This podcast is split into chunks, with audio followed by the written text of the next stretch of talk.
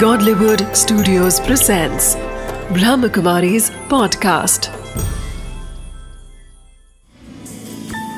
Wisdom of the day with Dr. Girish Patel. नमस्कार जीवन में सफल होना है कुछ गलतियाँ नहीं करनी है सुखी होना है तो भविष्य के लिए प्लानिंग करना बहुत ही ज़रूरी है परंतु अगर आप भविष्य के लिए प्लानिंग करना चाहते हैं तो भूतकाल में जी करके भविष्य का प्लानिंग नहीं कर सकते। भविष्य का प्लानिंग करना है तो वर्तमान में जीना पड़ेगा।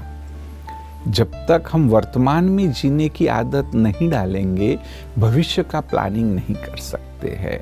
इसलिए विस्डम ऑफ़ द डे है कि हमें भविष्य का प्लानिंग करना है, परंतु भूतकाल में जी करके नहीं, वर्तमान में जी Wisdom of the day. If we want to achieve success in life, we have to be in the present. Oftentimes, in our mind, we are dwelling in the past. But if we need to plan for the future, we have to be in the here and now.